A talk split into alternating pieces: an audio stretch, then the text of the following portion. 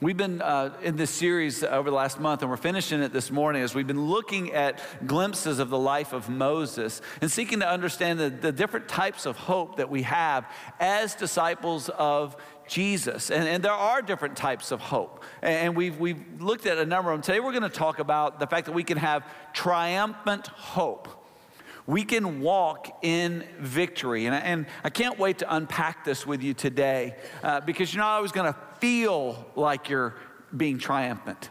But again, it's not about what we do, it's about what God has done.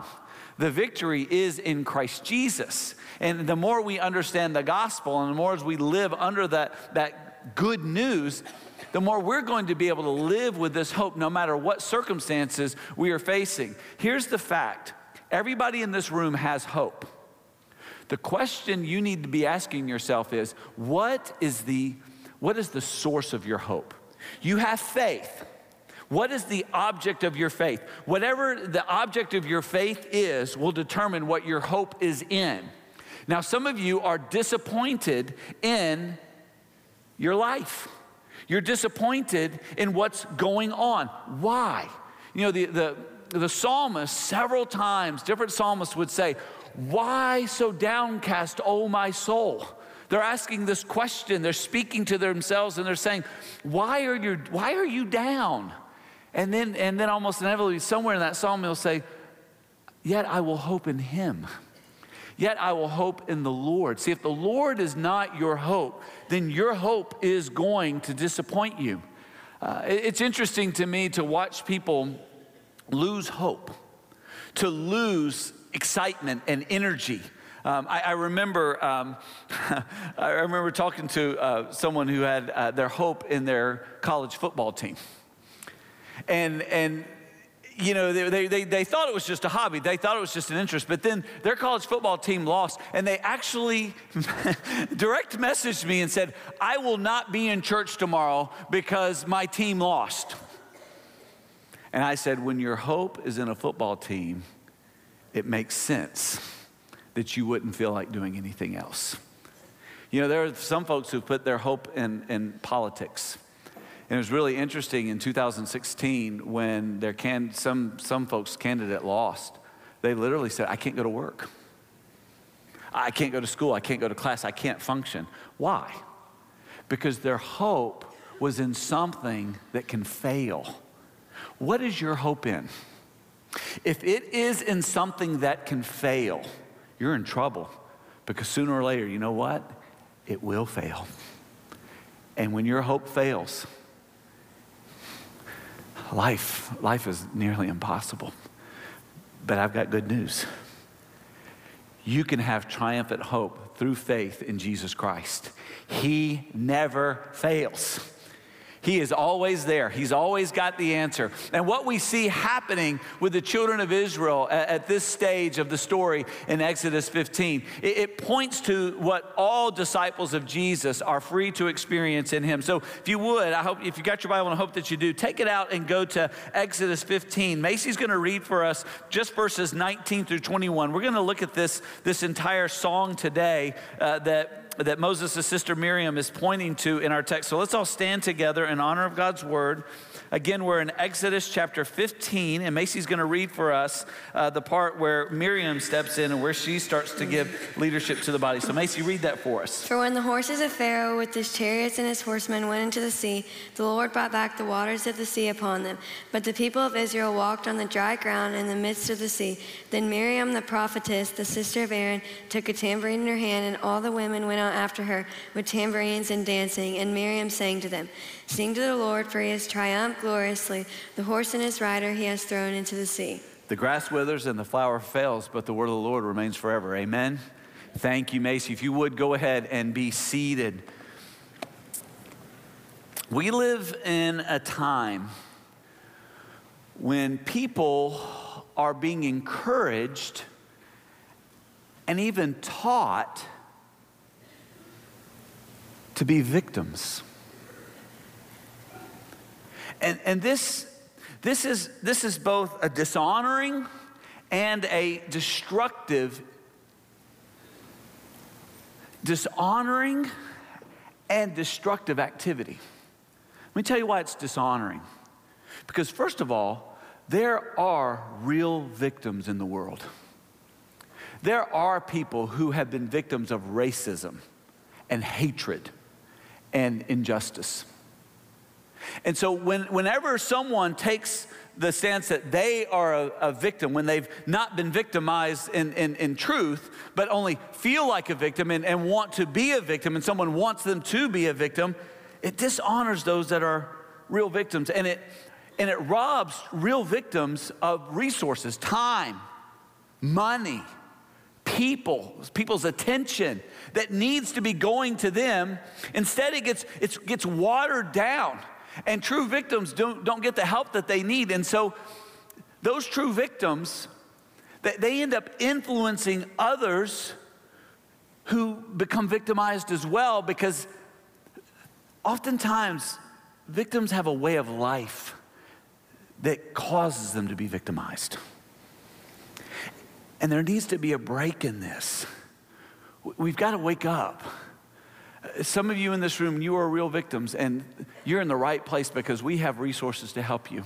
We have a counseling center, we have ministries, we have pastors, we have lay leaders, we have folks that will love you and help you and walk with you. Some of you feel like victims and you've been taught to be victims and you've been encouraged to be victims. And, and you've got to understand how destructive that is. It, it's destructive because it creates a self centered, self seeking people that have a mentality that everybody else owes them. They go to work and they say, These folks owe me. They go to school, they owe me. They go to their marriage, they owe me. They go to their parents. They owe me. They go to their children. They owe me. They go into any aspect of their life. And because they feel like a victim, they feel like somehow people owe them. And in being self seeking and self honoring, they think themselves right and justified in being critical of those who don't see the world as they do because they've made their God a circumstance or situation that they would prefer. When someone doesn't agree with that, they begin to attack. And so, what we see happening in our culture today is that we see not just people disagreeing. You're always going to have disagreements with people. There's never going to be a time until Jesus comes back that we all say, Yep, we all agree. Until that time, we're going to have disagreements with other people. That doesn't mean we hate those that we disagree with. Does not mean that we are to be caustic, that we are to, to, to make them seem like they have somehow harmed us and we have no right to harm them. But what do we see happening in our culture today? We see people not just with words, but I even saw pictures last night on the news where people had actually hit each other because they didn't agree on the issue of the Second Amendment. Why are we here? Why is this happening? Here's why because there have been those who have created a victim mindset, and here's why they do it. If a person can convince you that you're a victim, they can create a solution that will make you a slave to their power. Think about it. If I can convince you that you're a victim, and I can then say, okay, now that you're a victim, let me show you what I have that you need that will solve this. If I can convince you of that, now I have power over you. And so there are those who are selling products. And again, I'm not against selling products, but you got to understand there are people who are saying to you, hey, you're unhappy. Hey, you, you don't feel good. You don't feel powerful. Hey, buy this vehicle. Hey, live in this neighborhood. Hey, get this watch. Hey, buy this, this consumer good. And then now I'm going to make you feel strong and powerful. Politicians do this. You are a victim. I've got the answer. If you'll just put me in office and let me have power, I'll share that power with you. And then I'll get you what you want if you'll get me what I want. But I've got the secret. This is what cults do. I've lost many friends to cults over the years. And, and, here's what they do they say, You're a victim. You can't make it. So I've got this secret knowledge. And if you'll succumb and if you'll submit to my authority, then I will give you a little bit at a time all the while seeking to control you. This is demonic. This is what the enemy does. He wants us to take our eyes off of the one who really loves us, who really can and will care for us. And, he wants us to be subjugated, become subjects to worldly powers, and to constantly feel like victims. If you feel like a victim today, and if you are a true victim today, I got good news for you. There is one who can save you. There's one who can give you new life. There is one who can give you healing and hope. There is one who has plans for you to prosper you, to care for you, to lead you, and his name is Jesus Christ. And here's why you can trust him. Don't miss this.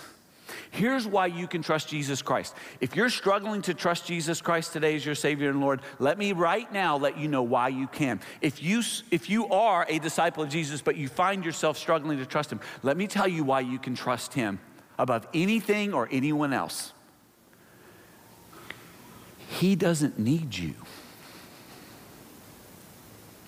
You don't have anything to offer Him that will make him any better than he already is. He is God. And as God, he is the only being that is completely self sufficient. You and I aren't. You and I need other people to encourage us. We need people to tell us who we are. We need people to, to, to motivate. We need other things. We need things outside of us to make us whole. That is not God. God is completely whole, He is holy. And He doesn't need you, but He loves you. He loves you. And He has brought victory for you. Not because he needs you, but because he loves you. Romans 8:37 says this, "No, in all these things we are more than conquerors through him who loved us." The victory is in Jesus Christ alone. No politician, no, no uh, item you can purchase, no, no ball team, no look, no nothing can compare to him. Everything else will fail you. Jesus Christ will never fail you. He has the power. And that's the good news. That's the gospel. So when we look at this world and we see all the brokenness, and everybody in this room, every single one of us, have brought brokenness into this room today to some degree. There, there's something with our physical health, there's something with our heart, there's something with our mindset, there's something that's going on, there's someone that has hurt us. All of us bring some level of brokenness, and either we've caused it by our sin or someone else's sin has caused it. But here's the deal if you will trust in Jesus Christ and the fact that He loves you, has paid for your sin, and repent of, of self sufficiency and trust in Him, you can pursue and recover God's design. And let me remind you this you are trusting in something for your salvation right now. Whatever you're trusting in is the source of your hope. What are you hoping in? Is it your health? Is it your income? Is it what other people think of you? Is it the possessions that you have? Is it your looks? What is it you're counting on to give you the strength to get through this day and to get through next week? If it's not Jesus Christ, you will be disappointed. That God, that idol, that thing cannot suffice, cannot bring healing and hope to you. Christ alone can. In Christ, we can have this triumphant hope. And our text reveals what it is to have triumphant hope. So let me, let me show you these things as we look at this song that, that the people sang and kind of what was going on. You can't disconnect chapter 14 from chapter 15. When you look at the very first word there in, in chapter 15, the word is then. Okay, whenever you see the word then or therefore, you need to always go back and see, you know, what happened then or what it's there for. So the, the people of Israel, as the song will, will again uh, celebrate, have been brought through the Red Sea. They have been brought through this, tri- this terrible oppor- uh, challenge that, that became an opportunity as the Lord overcame their enemy. Not only got them through, but destroyed their enemy. So, in response to this, there, there is this real victory of God. So, triumphant hope, write it down, is the response to the real victory, not pretend victory, not hypothetical victory, the real victory of God in the past. So, you look in verse 1. Then Moses and the people of Israel sang the song to the Lord, saying, I will sing to the Lord, for he has triumphed gloriously. The horse and his rider he has thrown into the sea. Look in verse 3. Look who the Lord is. The Lord is a man of war, the Lord is his name. Pharaoh's chariots and his hosts he cast into the sea, and his chosen officers were sunk in the Red Sea. The floods covered them. They went down into the depths like a stone. Your right hand, O Lord, glorious in power. Your right hand, O Lord, shatters the enemy. In the greatness of your majesty, you overthrow the adversaries. You send out your fury, it consumes them like stubble.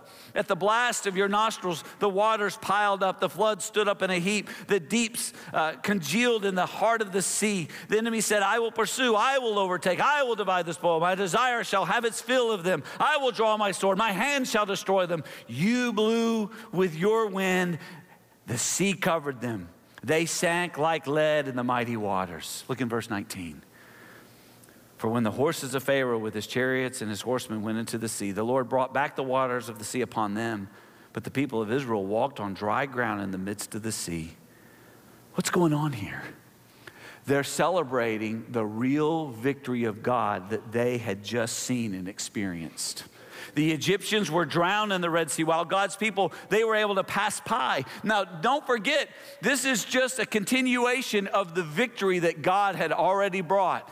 Don't forget, they had already been saved by the blood of the Lamb. Again, Exodus 12 23. We talked about this two weeks ago. For the Lord will pass through to strike the Egyptians.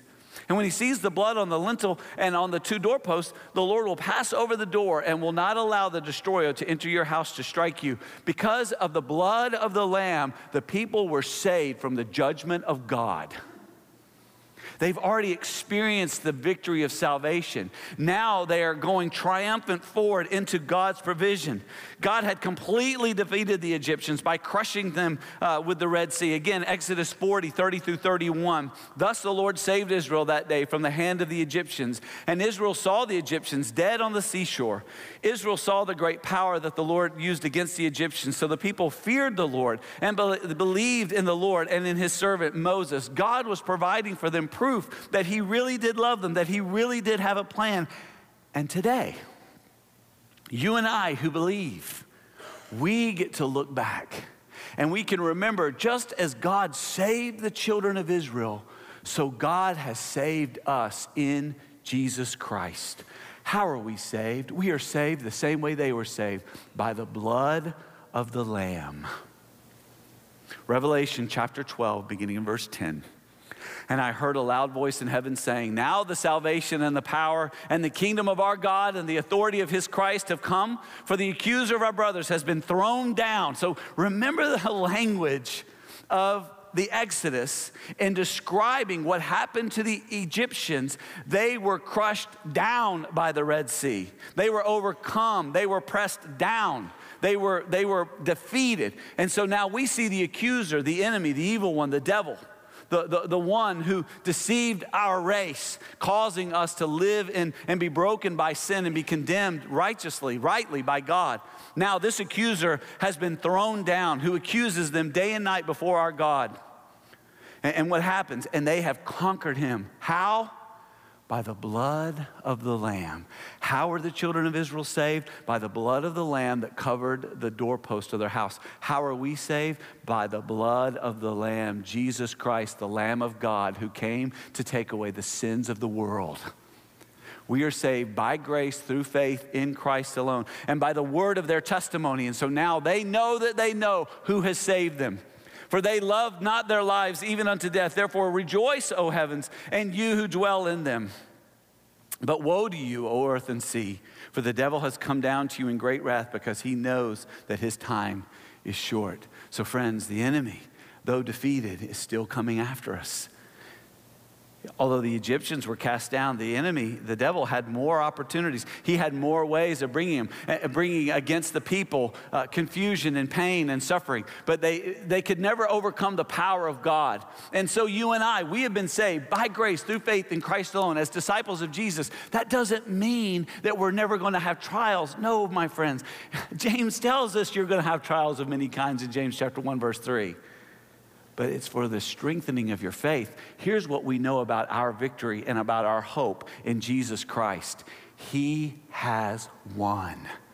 Colossians chapter 2 verse 15 speaks to this victory. He disarmed the rulers and authorities and put them to open shame by triumphing over them in Him, in Christ. So not only has He defeated sin and death, but He has now allowed us to have victory in Him. And as God's redeemed people, we are free. And this is the ultimate victory. Friends, right now in our church, we have so many that are suffering. Uh, our, one of our staff, Jackie Stewart, uh, works in our recreation center.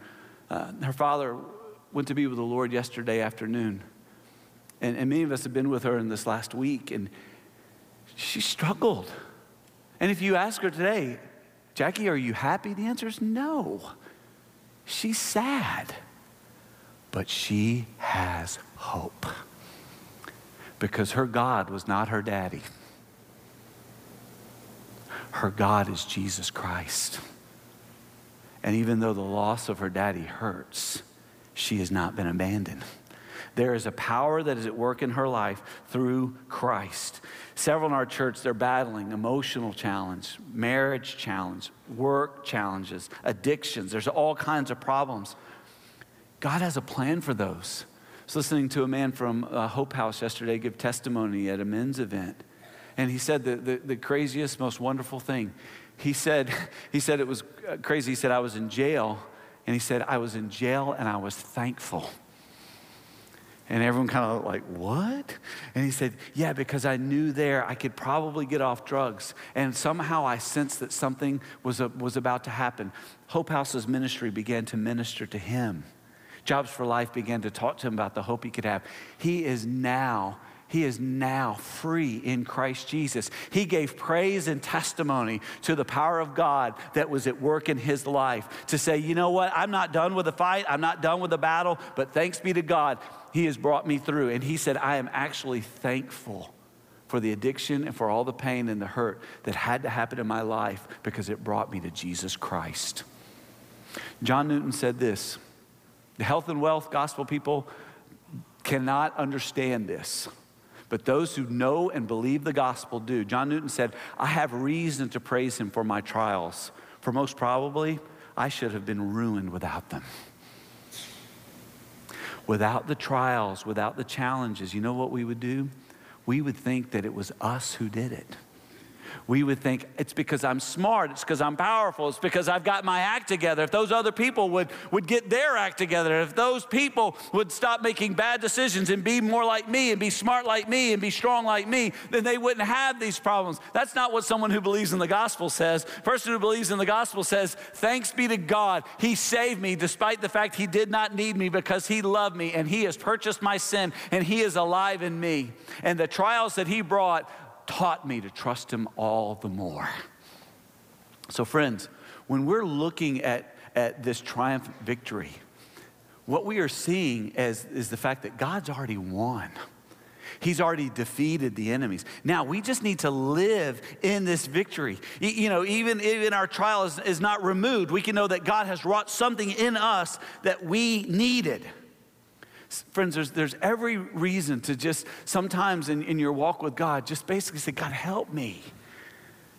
Help me. When I was in college, uh, we were all, a group of us, uh, preachers preaching, and a, and a, friend of mine had a church, and he was my age, and I was just thinking, "There's no way you should be preaching. What do you? What's going on?" He said, "The Lord's called me to it."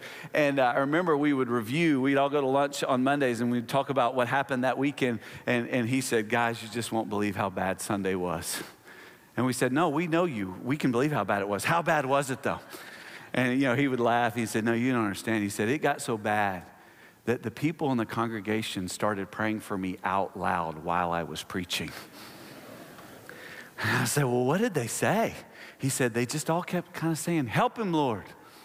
Help him, Lord.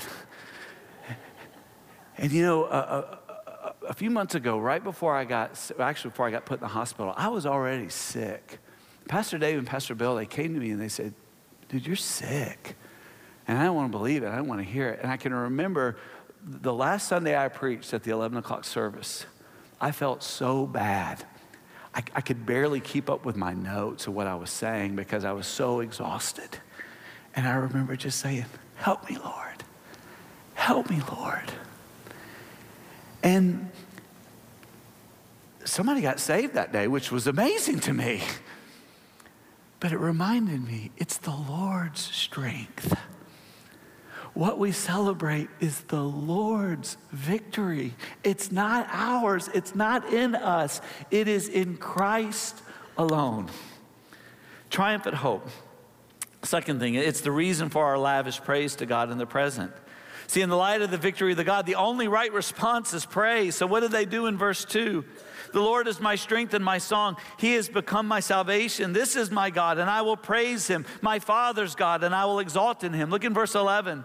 Who is like you, O Lord, among the gods? Who is like you, majestic in holiness, awesome in glorious deeds, doing wonders? You stretched out your right hand, the earth swallowed them. Look in, in 2021 again, what we read. Just jump down to 21. Sing to the Lord, for he has triumphed gloriously. Friends, praise is a natural reaction to something wonderful. And there is a real sense in which until, until praise is uttered, that the delight is incomplete. Uh, C.S. Lewis writes about this in, in, his reflections on the Psalms. He says, I think we delight to praise what we enjoy because the praise not, not merely expresses, but look at this, completes the enjoyment. Think about this. If you enjoy something, have you found yourself wanting to tell other people about it? You know, you, you, you, you eat for the first time an entire bag of M&Ms. Yeah. And it's just like, other people need to know about this. This is good. There's something about that that completes the enjoyment. Um, it, is appointed, it's, it's appointed consummation. Uh, the, Scottish, uh, the Scottish Catechism says that man's chief end is to glorify God and enjoy Him forever. But we shall think, uh, then know that these are the same things. See, fully to enjoy is to glorify. In commanding us to glorify Him, God is inviting us to enjoy Him. Until you're expressing the praise, you've never fully enjoyed it. So if you're missing worship regularly, you are missing the delight of God. You are missing the enjoyment of His blessing, of, of His triumphant goodness. Uh, next week, we're going to spend the entire service, and you need to be here early because I'm going to start preaching in about five minutes in. We're going to, we're going to talk about what worship is and why, why it's so crucial to, to our, uh, the health of our life. Understand it's, it's based on our triumphant hope. It's the reason that we have this lavish place. It's, it's based upon facts. Don't think for a minute that this is just, uh, you know, happy thoughts. No, these are true thoughts, true realities from God's word. it, it is, it is emotional, it's real, it touches our heart, and then it's exercised through our faith. It's something that happens. I loved it just a few, a few weeks ago in one of our services. Um, uh, Jason Barrett, he was, he was leading, and he stepped back and he started praying. And then, I don't know where, people from all over the room began to pray. And I thought we were having a Pentecostal moment. I thought, Law, they're preaching and speaking in tongues this morning. Now we got to get an interpreter. Now what are we going to do, right? And, and unfortunately, no one was speaking in tongues, but they were praying. It, it was spontaneous prayer and praise that began to happen in our worship experience. And, and there was there was a real sense in which it was right because people were enjoying and keeping and taking all that God had done and was doing and expressing it, and it completed the delight. Friends, you're not always going to feel triumphant. It's kind of like this guy I remember in high school came into our room. I thought it was the funniest thing ever. He came in and he was 15 minutes late, and uh, our teacher pulled out this little pink thing and said, Sir, you were tardy. And he said, I don't feel tardy. That did not go well for him. you know what?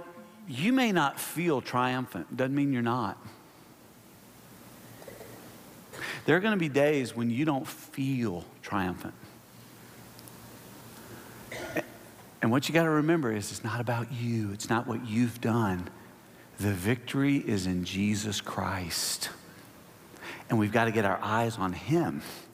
And we got to remember who He is and what He has done. Because the triumphant victory, it's not about us, it's about Him. And the reason why we can praise in every moment is because of what He has done, because of what He is doing, because He is alive in us. Last, triumphant hope is the basis for our confidence in God for the future.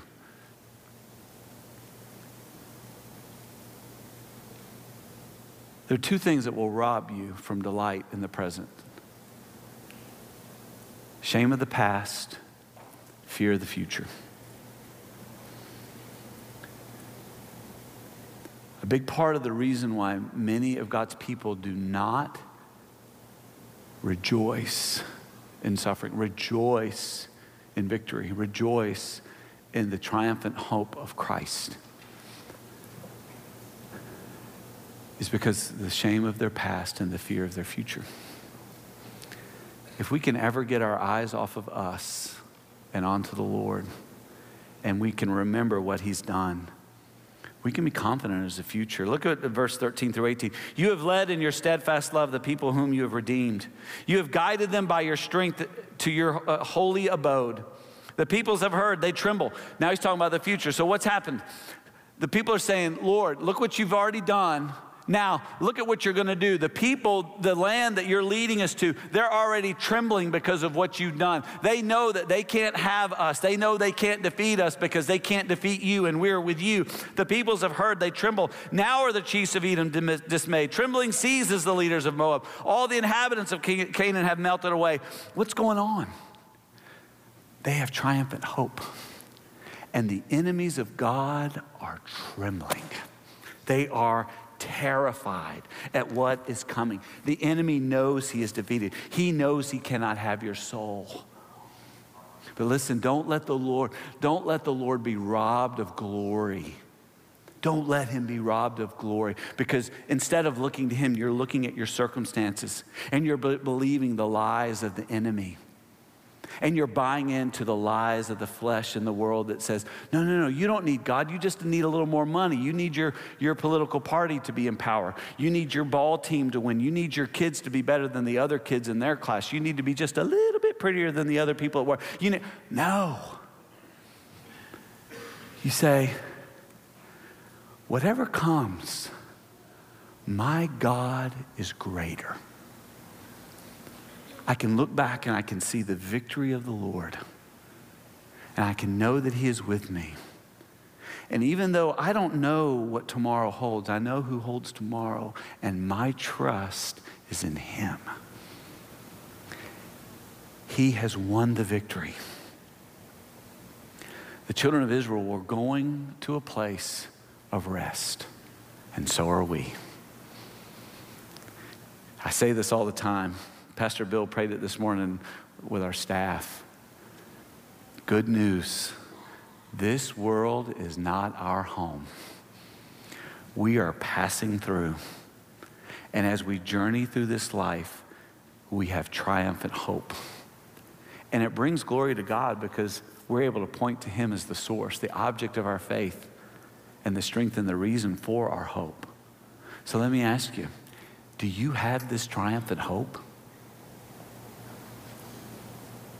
Can you face plenty and want and still rejoice? Or are you so limited, so earthly, so worldly, that the only way you can have hope and happiness is if the horizontal plane, your life in time and space, is the way you want it to be? If you're trusting in the things of this world, you do not have triumphant hope. You are already defeated. But if you can turn your eyes upon Jesus and look into his wonderful face, then the fears of earth will grow strangely. You will, you will see him in the light of his glory and grace, you will have hope. What's your hope? If it's not Jesus, you need to come get on your knees and say, Lord Jesus, save me, forgive me, take my life, I need you. If Christ is your Savior, but this morning you would say, My soul is downcast within me, come get on your knees and say, Lord, get my eyes on you. And if you know someone who's struggling today, come pray for them. And there's a lot of people struggling. They need our prayer. And contact them and let them know about your, the hope they can have in Christ alone and encourage their hearts. Let's stand together as we pray.